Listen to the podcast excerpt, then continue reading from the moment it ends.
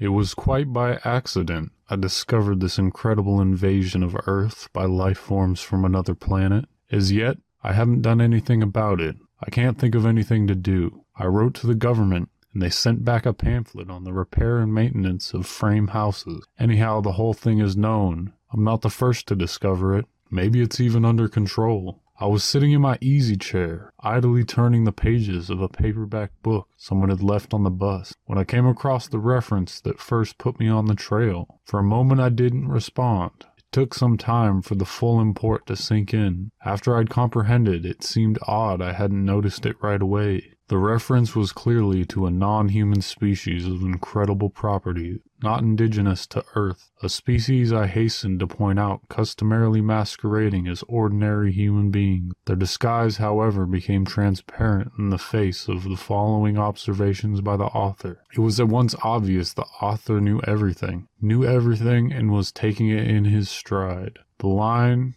and I tremble remembering it even now, read, his eyes slowly roved about the room. Vague chills assailed me. And I tried to picture the eyes. Did they roll like dimes? The passage indicated not. They seemed to move through the air, not over the surface, rather rapidly. Apparently, no one in the story was surprised. That's what tipped me off. No sign of amazement at such an outrageous thing. Later, the matter was amplified. His eyes moved from person to person. There it was in a nutshell. The eyes had clearly come apart from the rest of him and were on their own. My heart pounded and my breath choked in my windpipe.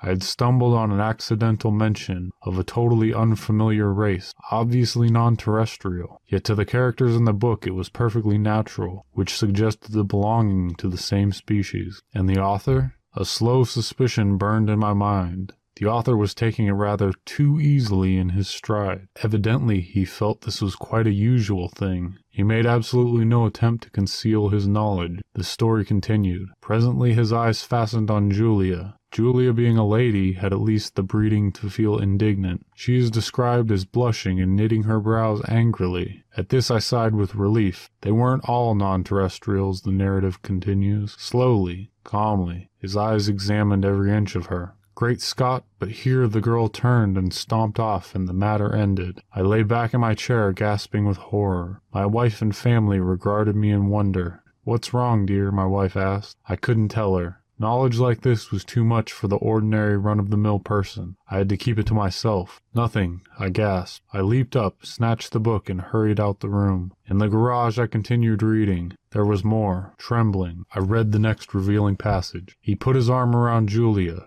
Presently she asked him if he would remove his arm. He immediately did so with a smile. It's not said what was done with the arm after the fellow had removed it. Maybe it was left standing upright in the corner. Maybe it was thrown away. I don't care. In any case, the full meaning was there, staring me right in the face. Here was a race of creatures capable of removing portions of their anatomy at will eyes, arms, and maybe more. Without batting an eyelash, my knowledge of biology came in handy. At this point, obviously they were simple beings, unicellular, some sort of primitive single-celled things, beings no more developed than starfish. Starfish can do the same thing, you know. I read on and came to the incredible revelation, tossed off coolly by the author without the faintest tremor. Outside the movie theater, we split up. Part of us went inside, part over to the cafe for dinner binary fission, obviously, splitting in half and forming two entities. Probably each lower half went to the cafe, it being farther, and the upper halves to the movies. I read on, hands shaking. I'd really stumbled onto something here. My mind reeled as I made out the passage. I'm afraid there's no doubt about it. Poor Bibney had lost his head again, which was followed by, and Bob says he has utterly no guts, yet Bibney got around as well as the next person. The next person, however, was just as strange. He was soon described as totally lacking in brains. There was no doubt of the thing in the next passage. Julia, whom I had thought to be the one normal person, reveals herself as also being an alien life form similar to the rest. Quite deliberately, Julia had given her heart to the young man. It didn't relate what the final disposition of the organ was, but I didn't really care. It was evident Julia had gone right on living in her usual manner, like all the others in the book,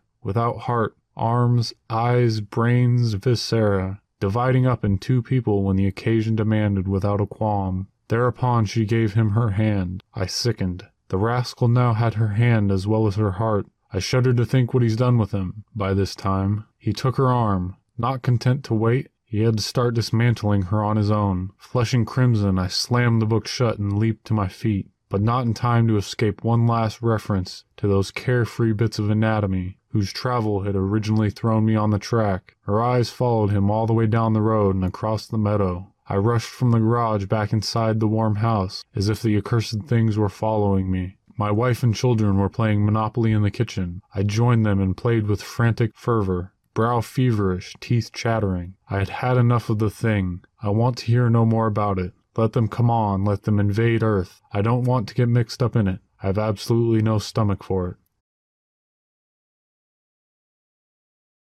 The space rocket Clarissa was nine days out from Venus. The members of the crew were also out for nine days. They were hunters, fearless expeditionists who bagged game in Venusian jungles. At the start of our story, they are busy bagging their pants not to forget their eyes. A sort of lull has fallen over the ship. Note, a lull is a time warp that frequently attacks rockets and seduces its members into a siesta. It was during this lull that Anthony Quelch sat sprawled at his typewriter, looking as baggy as a bag of unripe grapefruit. Anthony Quelch, the cosmic clamor boy with a face like turned linoleum on the third term, busy writing a book, Fascism is Communism with a Shave, for which he would receive 367 rubles, 10 pazinkas, and incarceration in a cinema showing Gone with the Wind. The boys upstairs were throwing a party in the control room. They'd been throwing the same party so long, the party looked like a worn out first edition of a trapeze artist. There was doubt in our minds as to whether they were trying to break the party up or just do the morning mopping and break the lease simultaneously. Arms, legs, and heads littered the deck.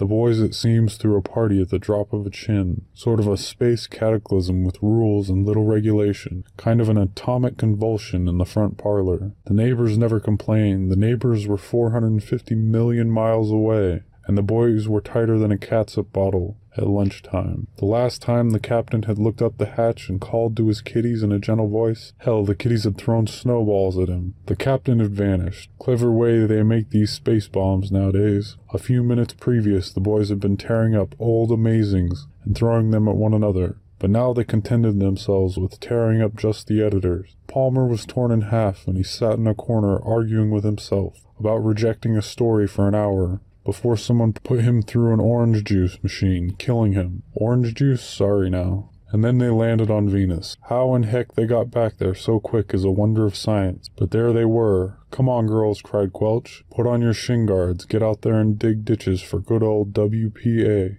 and the Rover Boys Academy, Earth Branch 27. Out into the staggering rain they dashed. Five minutes later, they came back in, gasping, reeling. They had forgotten their corsets. The Venusians closed in like a million landlords. Charge, men! cried Quelch, running the other way. And then battle! What a fight, folks, cried Quelch. Twenty thousand Earthmen against two Venusians. We're outnumbered, but we'll fight. Sploosh, correction, 10,000 men fighting. 10,000 men fighting. Kerbloom, 100 men from Earth left. Boom, this is the last man speaking, folks. What a fight. I ain't had so much fun since. Help, someone just clipped my corset strings. Bwom, someone just clipped me. The field was silent. The ship lay gleaming in the pink light of the dawn that was just blooming over the mountains like a pale flower. The two Venusians stood weeping over the bodies of the earthlings like onion peelers, or two women in a bargain basement. One Venusian looked at the other Venusian, and in a high-pitched, hoarse, sad voice said,